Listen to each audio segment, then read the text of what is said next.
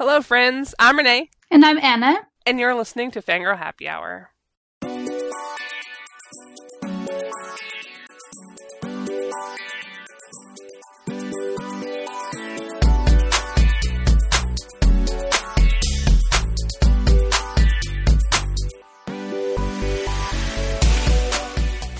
Going to discuss Mirror in the Sky, Zodiac Starforce, and Binti Home. But first, we're going to give updates on our media challenges and discuss some culture. Anna, how political will this episode be on a scale of 1 to 10? 11. That is true. Here we go.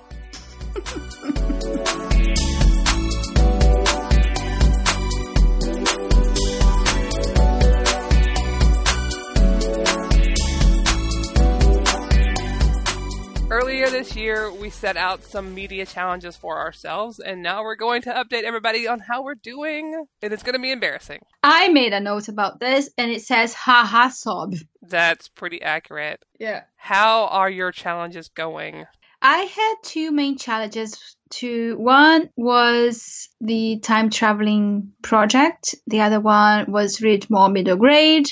I can say that I read one novel that was both middle grade and time travel. Kudos to me. Good work on combining some challenges. Yeah, it was called A Traveler in Time, but I really didn't like it. I was very underwhelmed and didn't even write a review because it would have been composed solely of it was okay, I guess. Ouch. I guess because it's an older story, it's an older novel from the 30s it just didn't appeal to me very much. I didn't have the nostalgia factor going into it. I was much more into reading the author's biography. That sounded amazing. So the author is called Alison Utley, and she was born in 1884. And she not only published hundreds of children's and YA novels, but she also was the second woman ever to graduate with honors in physics. That's super cool. That is super cool. I really like this woman. It's a shame that I didn't like her book as much. She also like published cookery books, and then she got a degree by uh, Manchester University in recognition of her literary achievements. She died at 91 years old basically one month before I was born. Maybe you are her incarnated. Mm, I'm not a good writer and I don't like physics, so maybe not. I disagree with you on not being a good writer, and in fact, I'm going to tell our Slack group that you were negative self talking yourself. before the episode comes out, so then they'll lecture you before the episode comes out, and then when the episode comes out, they'll lecture you again once hear it. Okay, let me rephrase that. I'm not a good fiction writer. Not that I even tried that much, but I know that I would not be good at it because I don't have the vivid imagination needed to write actual fiction. I do think that I'm a good writer in general. Is that better? That's better. Maybe Jenny and Ira will allow it. Okay. all we'll right. I'm so sorry for the negative self talk. I, I shan't do it again during this episode, ma'am. Thank you. Well, my challenges, and I added some. Of course I did, because it's me. My first challenge was my Women Writers Challenge, and I wanted to read 30 unique women writers. And I'm at 5 of 30, which I think is pretty okay, because it's only February. I've read Parable of the Sower, You Can't Touch My Hair, Six of Crows, Timekeeper, and Mirror in the Sky. And all those authors were new to me. That's pretty awesome. You did so much better at this challenge thing. Well, I'm also not doing 800 jobs like you are. Mm-hmm. Mm-hmm. Okay, I'll allow it. And then my nonfiction challenge, because some of my challenges overlap, uh, I have two out of 10 because I want to read 10 nonfiction books. Uh, I've read the You Can't Touch My Hair book, which is by Phoebe Robinson, and Get Your Shit Together by Sarah Knight, which is a follow up to her book, The Life Changing Magic of Not Giving a Fuck, which was one of my favorite books last year. Oh, I remember that. And although I liked How to Get Your Shit Together book, it's mostly a book about time management. And I'm aware of the ways at which I fail at time management, keenly aware. So I didn't really need a book to tell me that, but I really liked the framework she used because she talked about Alvin and the Chipmunks. And I know a lot about Alvin and the Chipmunks. So it was good. Okay, we need to stop here. And I need to ask you in what way do you know a lot about Alvin and the Chipmunks? They were a cartoon I grew up watching. Okay. Like that movie where the chipmunks and the chipettes, whatever the girl version of the chipmunks, go on like a balloon race around the world. That movie was fucked up, but I watched it like a zillion times. Anyway, derail. I'm so sorry. That was my fault, but it was I, I, I had to know. I don't like the movies, like the live action movies. I mm, no. If I'm gonna have some chipmunks, it's gonna be Christmas songs or the cartoon. I don't need no this newfangled live action crap. Oh my god, it sounds so crotchety. Achievement. Gold stars. My other challenge was to read my own books because I have eight zillion books. I think I gave you a list of books sitting on my shelf the other day, and Yep. there's a lot, and I'm out of shelf space. Like I have those little cubby shelves with the the shelves with the little squares, and I have two of them, and those shelves have nine little cubbies, and all my cubbies are full. I cannot add any more books.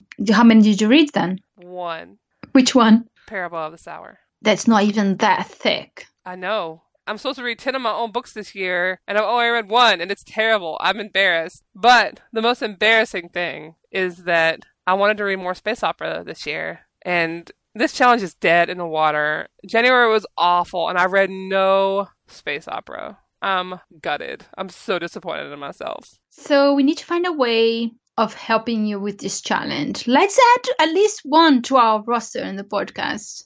Okay. I will help you get there, Renee. So, yeah, that's how we've been doing our challenges. Well, there's still time. It's only February. Come on. That's true. And the world has been on fire. Yes, so many news alert. Every time one of those shows up in my timeline, I end up spending like half an hour at the very least just going, "Oh my god, no, really? Again? No, please god, no, please no. What is the fuck is going on? What the fuck is this shit? Will somebody help us? Please help save us, god, please." Well, I'm not religious, so I'm just sitting there going, well, we're all fucked. I'm not religious either, but The world is turning you religious because because it's so bad.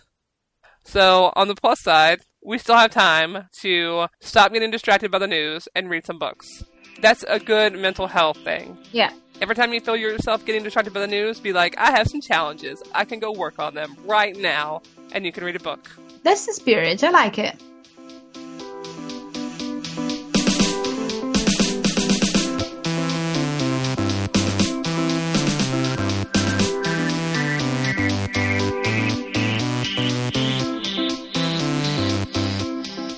We're here again to discuss culture, and I'm sure that this is going to be a totally politics free space, right, Anna? no, not at all. Not even a little. What is your first thing that you found exploring the world of news? I found that the world found me. Oh, Is that outside the echo chamber enough? Uh, it's not a competition, but yes, I had a tweet gone viral. that's amazing. So, one of my favorite pastimes lately is to troll Donald Trump on Twitter. I feel it's very cathartic, and it's one of the few ways I, f- I can honestly say that 45 truly inspires me. And he was tweeting about the Muslim ban and how look at what's happening in Europe. We should act. And I was like, I don't know, dude. I live in Europe and I'm like, look at what's happening in the US with all the mass shootings by white dudes. And that started to get a lot of retweets. And then the most amazing thing happened on that very evening. J.K. Rowling read that tweet and thought to herself, this woman is amazing. She's wise. She knows things. She's trolling Donald Trump just like me. I'll retweet. And then, guys, it just went everywhere. I have never seen anything like this. It's still going, Renee. It's still going. Every day, I get at least 100 retweets on that. Right now, I've had 3 million impressions, 44,000 likes, and 23,000 retweets. And the most interesting thing is a lot of people think I'm a dude. Wait, how? I've got a lot of offers from women to fuck them, addressing me as a man. Because, I mean, they could offer me the same thing, thinking that I'm a woman, of course. But, you know, they go, hey, guy, hey, sir, hey, man, come and fill me up. And I'm like, I cannot do that at the moment. And then a lot of people disagreeing with me, but in a very civil manner, which I can only surmise that it's because they think I'm a man. If they thought that I am a woman, I guess I would be taking a lot more abuse.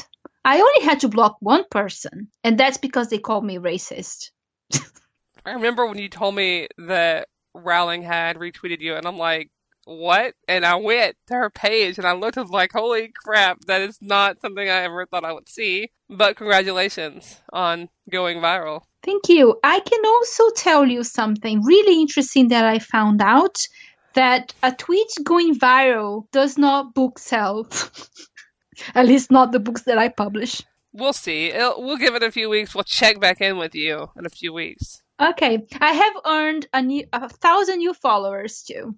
Market to them. Yes, and I took a screenshot of J.K. Rowling's tweet page with my tweet at the top of it, right under her beautiful face.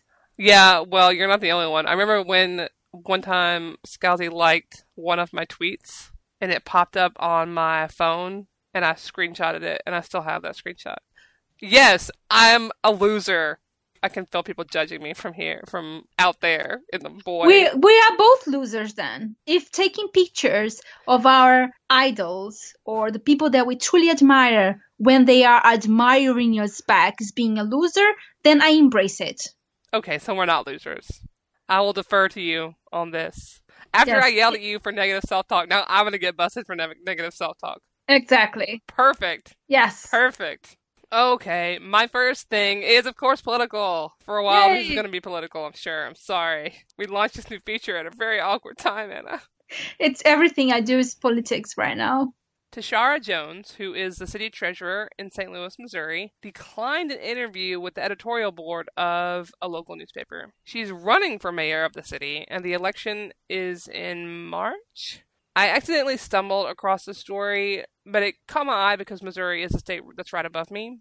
And I'm thrilled that I found it because Tishaura Jones wrote a letter to the paper explaining why she declined the interview. And she drags them full on naming and shaming. The letter is a beautiful thing to read. It is smart, it is full of facts, it's wonderful. And I really want leaders who are outspoken and critical and know how to use the tools available to burn institutions who are attempting to uphold an abusive status quo. And I'm pretty jealous that I can't vote for her now, to be honest, and that my city mayor is like a sentient eraser. Everybody look up Tishaura Jones' letter and read it and print it out and use it to inspire you to go forward and take down some Republicans. What's next on your list? I love musical theater and I love James Corden's show. I also really like Neil Patrick Harris. I was on YouTube the other day just going through videos as you do, and I found that Neil Patrick Harris showed up unannounced, or maybe it was announced, but it was rehearsed, but it looked like it wasn't. And he showed up on James Corden's show and dared James to do a Broadway riff off. Cue 10 minutes of adorableness, great songs. It was really funny. It was fun. I loved it. And it ends with a Hamilton. It was really nice. I highly recommend to people if you like theater, if you like musicals, if you like those two people, just go on YouTube and watch the Broadway riff off between Neil Patrick Harris and James Corden. In reality, this segment is often just going to be an excuse for us to wreck extra things. You're all welcome. Probably, yes. What's your next pick? You see that mine was not political. Yeah, well, I'm taking us back to politics. I'm sorry. I apologize. There is a great article by Daniel Wenger in The New Yorker about Kate Brown, who is the governor of Oregon, where I so desperately want to move. I don't have much to say about the article, just that it's comforting to read these articles about progressive states and their leaders because all my leaders here in Arkansas are legit the worst. I wanted to quote a bit because I'm convinced this will cheer anyone up. Wenger writes After Brown stepped into the governor's mansion from the Oregon Secretary of State's office, her predecessor, John Kitzhaber, resigned amid a corruption scandal, Portland Monthly published a list of her upsides and downsides. Among the former, not entirely impossible to imagine her morning motivational speech in the mirror includes the words, You slay. Among the latter, still hasn't apologized for her pastime of following her favorite folk band around Oregon. She sounds so great. She does. I want her to be my governor. My governor is a white dude who thinks men should own my uterus. Oh my god. Well, my whole section today was about fierce lady politicians, so I guess that says something about where my mind is at these days. I just really want to be able to vote for someone I believe in, not just someone I'm settling for because the other side is full of supervillains. Ugh.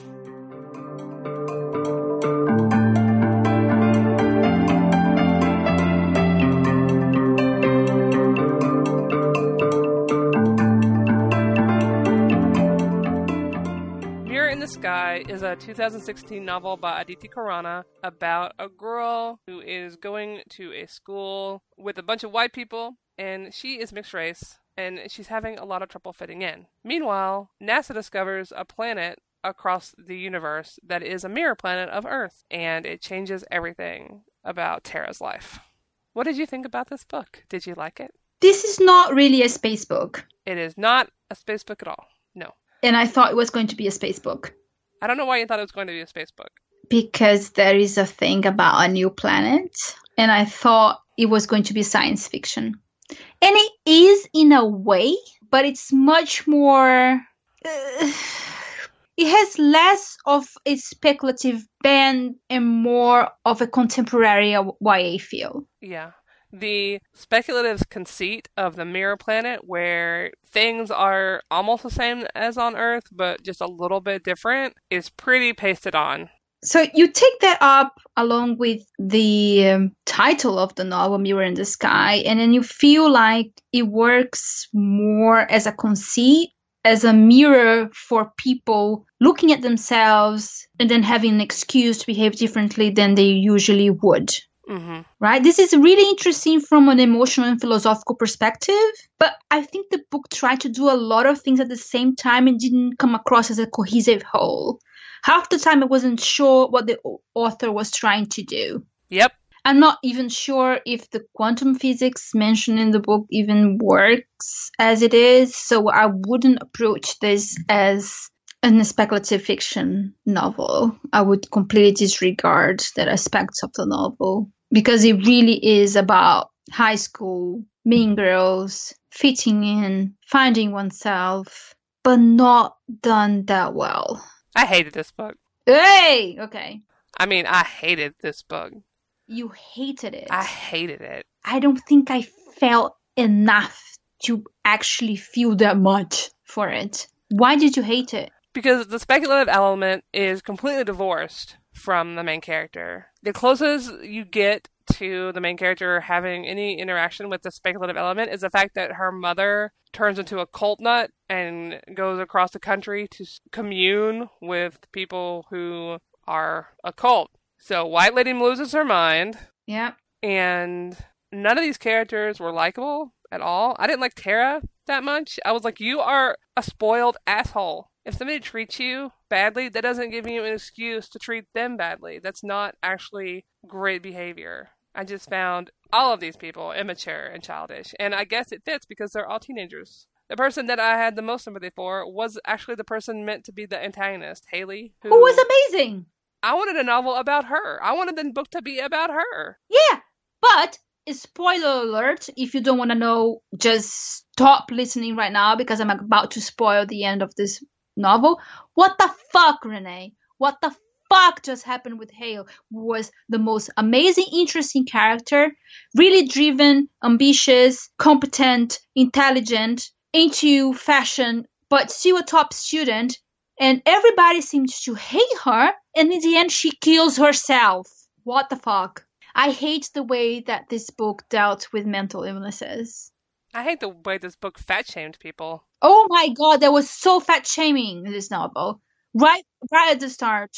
When I read over it, my first thought was great. It's going to be one of those novels where I just have to grit my teeth and push through it because this author apparently does not like fat people. No, really, really doesn't. The reason that I say that she doesn't like fat people is just because of how the narrative treats those characters. Treats characters with eating disorders or mental health issues related to eating disorders.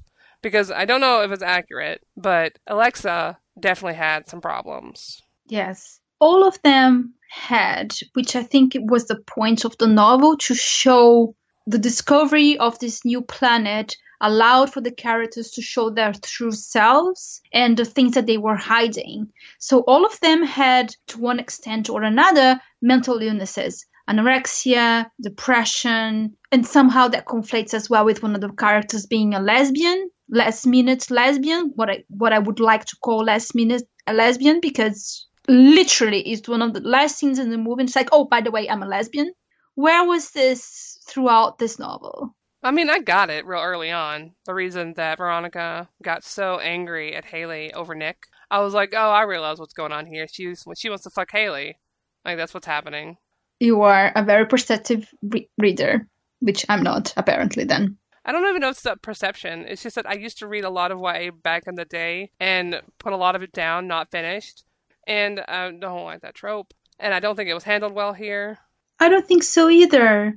I don't think anything was handled well in this novel. No. It was disjointed, and then you get into the fact that the science fiction part of it was often so distant from what was happening in the book that the parallels that we could maybe see between the characters in the book and the speculative element just never fused together. They were not cohesive. No, absolutely not. Oh, oh, talk about the Virginia Woolf thing. So, in this planet, which is called Terra Nova, it's basically a mirror world of Earth, but things happen differently there. And one of the things that they find out is that Virginia Woolf did not commit suicide in that world because she was found by her husband who saved her and then kept saving her throughout her life. So she never killed herself and she became this really amazing person. I can't really quite figure out why they made me so uneasy.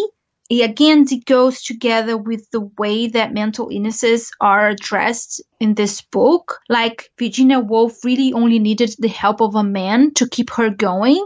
And look at what could have happened if she had survived and that just i found that so gross i was so grossed out by that did that make you feel similar I felt weird about it, but I don't know how to verbalize what about it makes me so uncomfortable. I tried a little bit but i'm not sure if that's it exactly but there was something about this just made me so uneasy and it's the same thing with the mother character right so the mother was someone who had issues. Her parents died when she was very young, and she obviously missed them very much throughout her entire life. And she was shown as someone who was dissatisfied, who was not very happy with the life that she has, was not very happy with the path that she's chosen. And then when Terra Nova appears, she decides to take off and join a cult so that she can try to commune with the people on the other side on this other planet so maybe she can contact her parents again.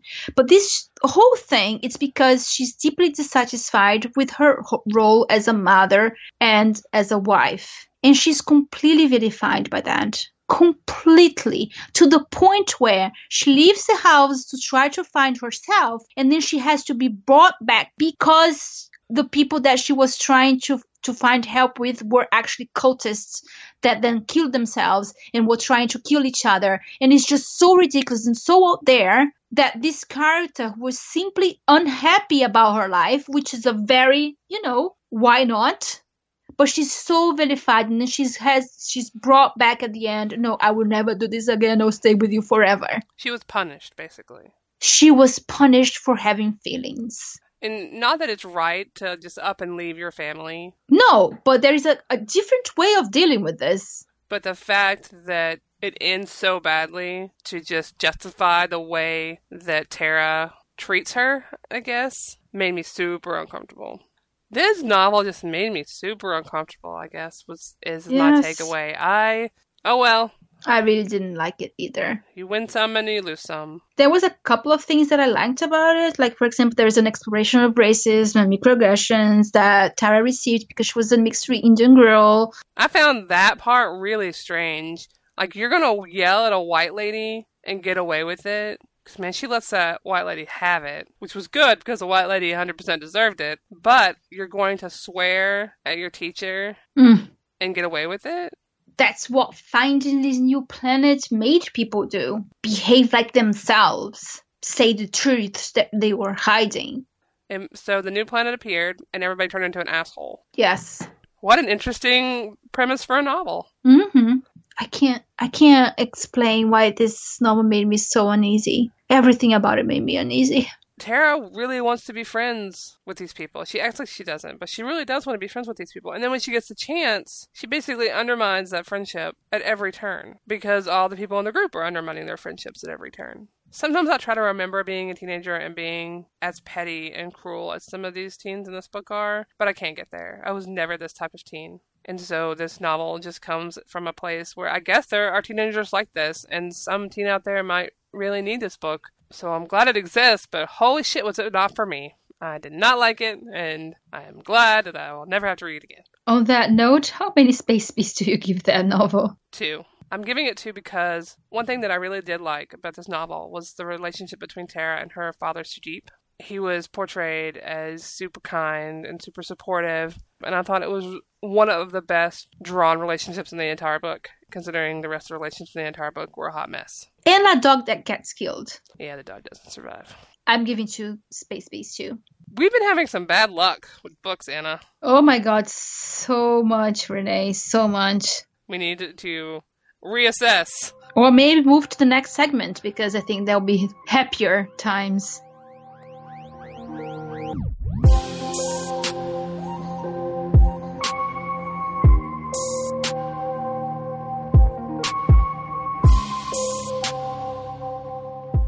Zodiac Starforce by the Power of Astra is a 2016 comic from Dark Horse Books, written by Kevin Panetta and drawn and illustrated by Paulina Ganucheau. It tells the story of a group of teenage girls who used to be an elite magical fighting force that defeated monsters. And two years before this book starts, they defeated the ultimate villain and then disbanded. But now monsters are back. This graphic novel was super cute. The first thing I want to say is that if you are looking for a comic with a super adorable queer romance between girls, you need to pick up this comic immediately and put it into your eyeballs. It's very much for Lumberjanes fans I agree. and Squirrel Girl fans. hmm That same type of levity, that same type of, you know, inclusivity and diversity there is just naturally there.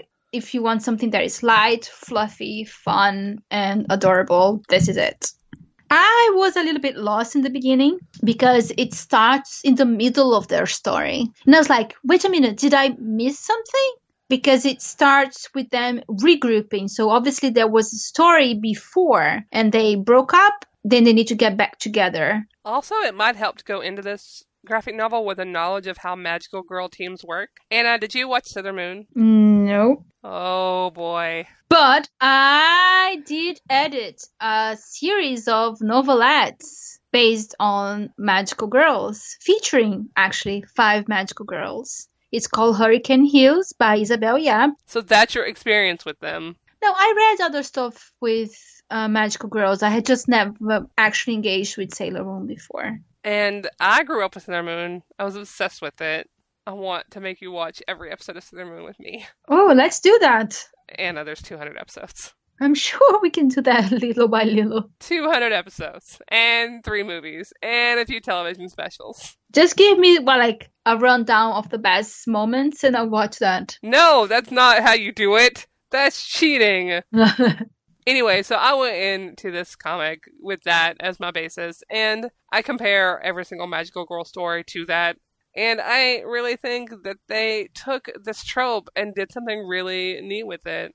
The story does throw you into the middle. You pretty much have to get through that first issue and then halfway through the second before you probably feel grounded in the world I agree. but it has a really really good payoff I really liked the way that they got the team back together, and I really liked the way that they build a story around the team coming together to protect their leader. And I also really liked super cute queer romance. Yeah, I loved that the leader is Emma, and Emma is the Gemini, and I'm a Gemini, and I am a leader. That those are the extent of my deep thoughts about. Well, there's not a lot here to have deep thoughts about. It's a very, very standard story, and it has a happy ending.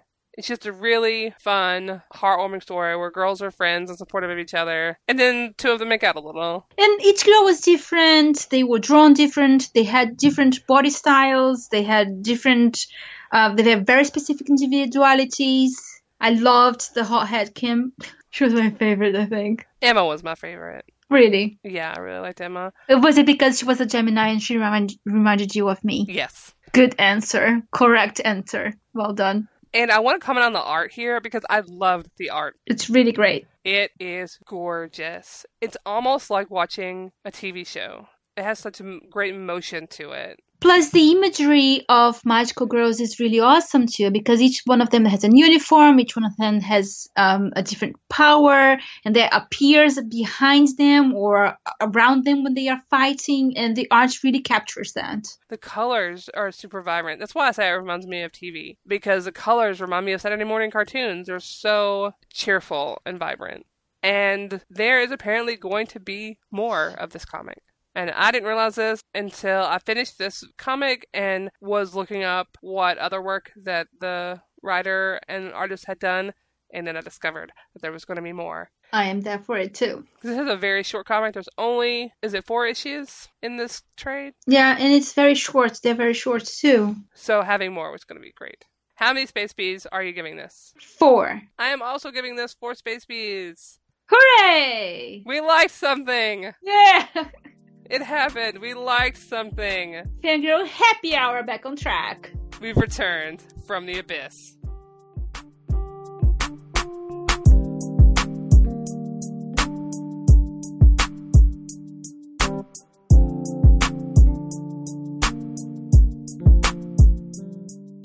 Binti Home is a 2017 novella from Tor.com by Nnedi Okorafor, continuing her series that started with Binti in 2015. After a year at Oomza Uni, Binti is returning home to see her family. There are some wrenches thrown in the gears, though, because Okwu, her Meduse pal, is going to go with her. And that summary is actually a tiny, tiny sliver of all the world building that Okorafor manages to put into Binti Home. There's a lot going on here. But unlike Mirror in the Sky, I felt like it was actually cohesive. It all feels rooted in the same place. I don't know if that makes sense. It's because these novellas, they are about identity, right?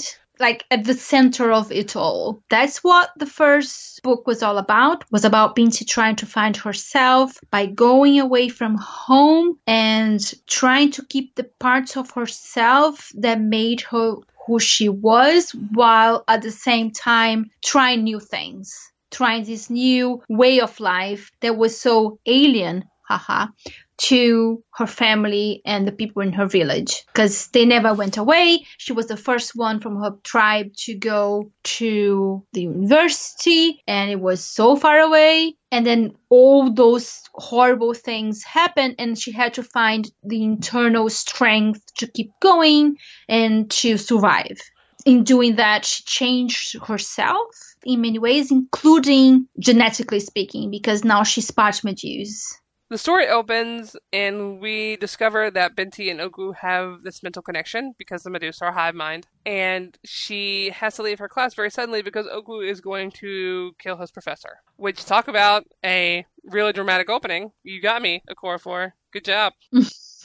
Good work. I'm, I'm in. I was in before, but now I'm extra in. And all the relationships from Binti and Okwu to Binti and her family are really, really complicated and not all in negative ways. There are a lot of positives to a lot of these relationships too, even when the people are fighting. And I just really liked that nuance. It's families, right? Yeah. it's not about disliking or hating, but there is an element of disapproving, and sometimes the disapproval is worse than the outright hatred in many ways, especially when it's coming from someone that you love and loves you back. And that sense of disapproval is something that she gets from a lot of members from of her family for just daring to do different stuff. Yeah, it was very fascinating to watch Okorafor deepen the culture and it's not a monolith at all. And I don't know why I assumed it would be. I mean, in Binti, we learn about the Himba a little bit, but in the sequel, we really, really see some of the differences between the culture that were not visible in, in the first novella. Absolutely. This really, really deepens Binti's family, her family history, her future within her family. And I know I'm missing a lot of cultural references, but even the stuff that confused me didn't feel out of place. One of the main things about Binti herself is how rooted she is in tradition, right? How important it is that she feels the things that she does so the use of the otjize that she carries with her and how deeply rooted that is in her very sense of self. The question of foundation of where she comes from and the things that she carries with herself is kind of like overturned here because she learns that she's not really completely what she thought she was and there are other elements to her tradition to her genetics to her past that she was not aware of. And that comes with a lot of tension and internalized racism that's so well done here. Because it takes the first book what made Binti so strong and because she had such a strong root and it kind of like just takes that away from her in a way. So where does she go from here also neat about this book was her friendship with Okwu, which is really intimate but also way more formal than I expected because they don't talk about serious issues very much. Like they don't talk about Binti's experience on the ship when Okwu's people kills all her friends. And they don't talk about how she struggles with post traumatic stress disorder and anxiety and panic attacks. But they still feel like really, really close friends. And one of the best parts of this novella, I thought, was when they went to this lake that's salty, and Okwu just goes into it, and Binti watches him communing with snails. That was one of the few moments of levity in this novella. Yeah, it's kind of like Okwu gives Binti a place to just be herself without having to put on a mask or be outwardly strong. That's how it felt to me. Because we see her get very tense around her family, but then she goes to Okwu and she can relax a little because Okwu just accepts Binti as she is when they arrive at her family and her father has made Okwu his own little tent, note how he describes Binti's father. He's like, You are Binti's father. He defines him by Binti. That was very cool. I wanted this book because of friendship, and I got it. I got exactly what I wanted. Yeah, and then he ends on that horrible cliffhanger. Oh my god. Oh, Okorafor, what are you doing? Are you trying to kill me? Yes. Where is the next novella? I need it. Is it is it gonna be like in two years? Oh god, I hope not. Oh my god. I was not expecting that to be like this. I did not realize it was going to be a trilogy. I thought it was just a sequel without it actually being a cliffhanger of intergalactic proportions waiting for me at the end. I knew there was going to be another book, but I got to the last like five pages and I'm like, nothing is resolved. Everything is up in the air. Holy shit, what's going to happen? And then I hit the cliffhanger.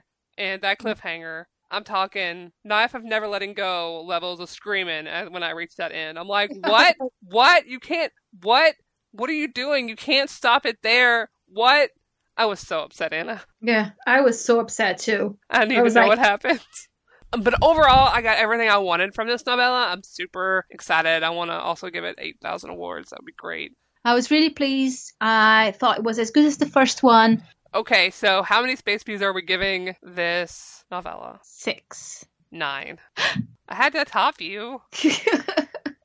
okay, we know how many space bees we're going to give it, but how many space bees are we giving that cliffhanger? Oh my god, it depends. It depends how how do you approach a cliffhanger? Do you like it or do you hate it?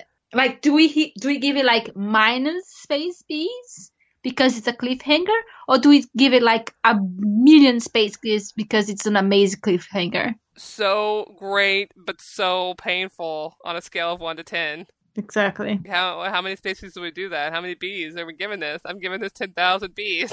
I hope beehive. Nnedi Okorafor is queen bee. And she's like, I know what you guys want. You want to be tortured for a few months. Here you go. Or years. Oh God, Anna, what if we had to wait years? Don't know what I'm gonna do. You know how people are like, George R. R. Martin, where's your next book? Uh, I do that, but with this series. Congratulations, Nnedi Okorafor. You're now the next George R. R. Martin of my heart. I'm coming for you on Twitter. When's your next book? When it, when is it? I need it.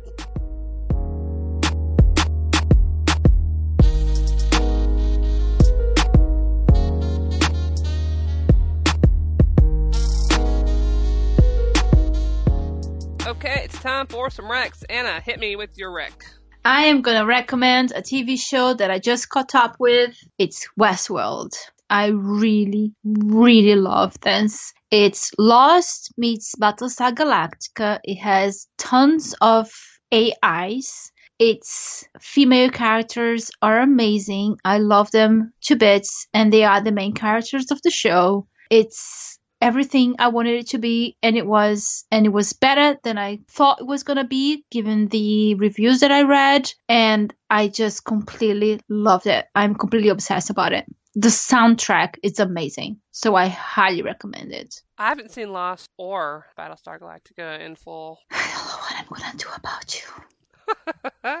Put me in the naughty corner for not watching your favorite media. But I haven't watched Sailor Moon, so That's true. That's a moral failing right there. excuse me. Not having watched Lost about the Galactica is a geek failing, and that's worse. Oh my god. This got vicious really fast. Wow!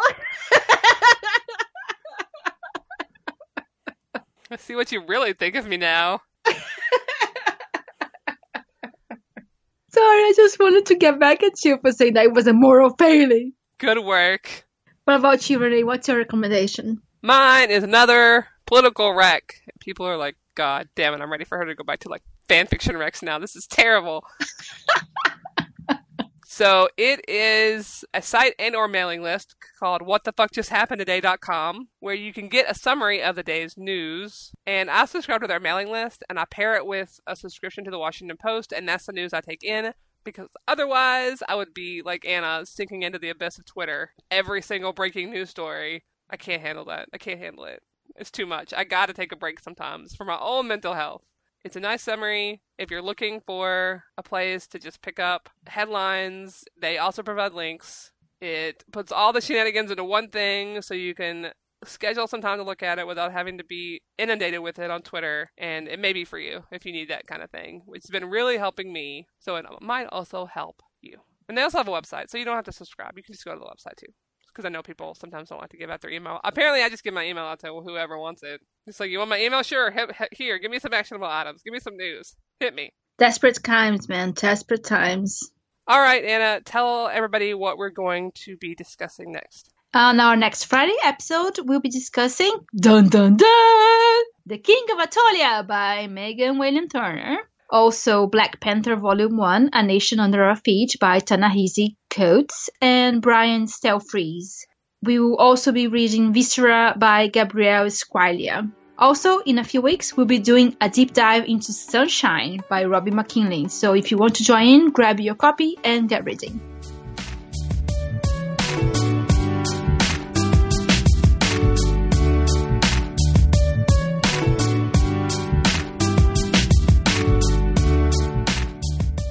It's the end of episode 73. This episode was brought to you by the supposed to come out last Friday, but Renee was diseased, so now we're in this reality death plague. I'm glad that you're feeling better now, Renee. Yes, thumbs up.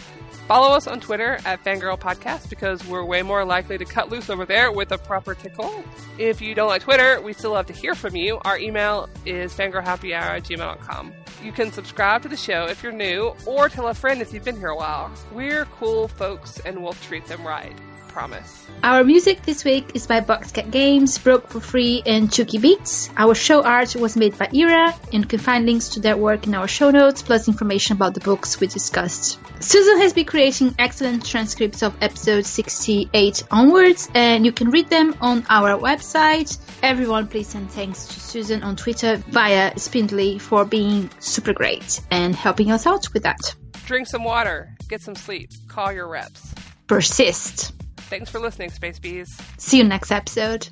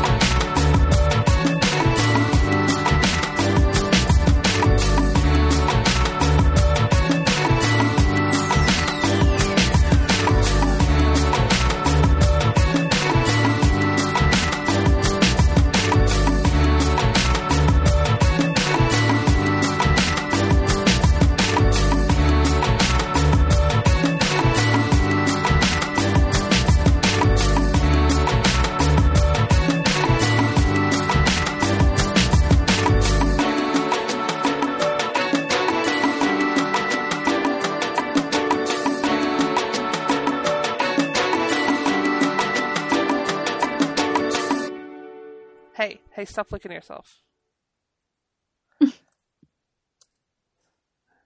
you're just like you're just sitting here beside me going. That's what you sound like, Loki. Give me a break. God, it's gross. Can you hear him? I could hear my stomach. Are you sure it's him and not my stomach? No, it's definitely him. Because I'm very hungry. Oh my god, Anna, maybe you should go get a snack.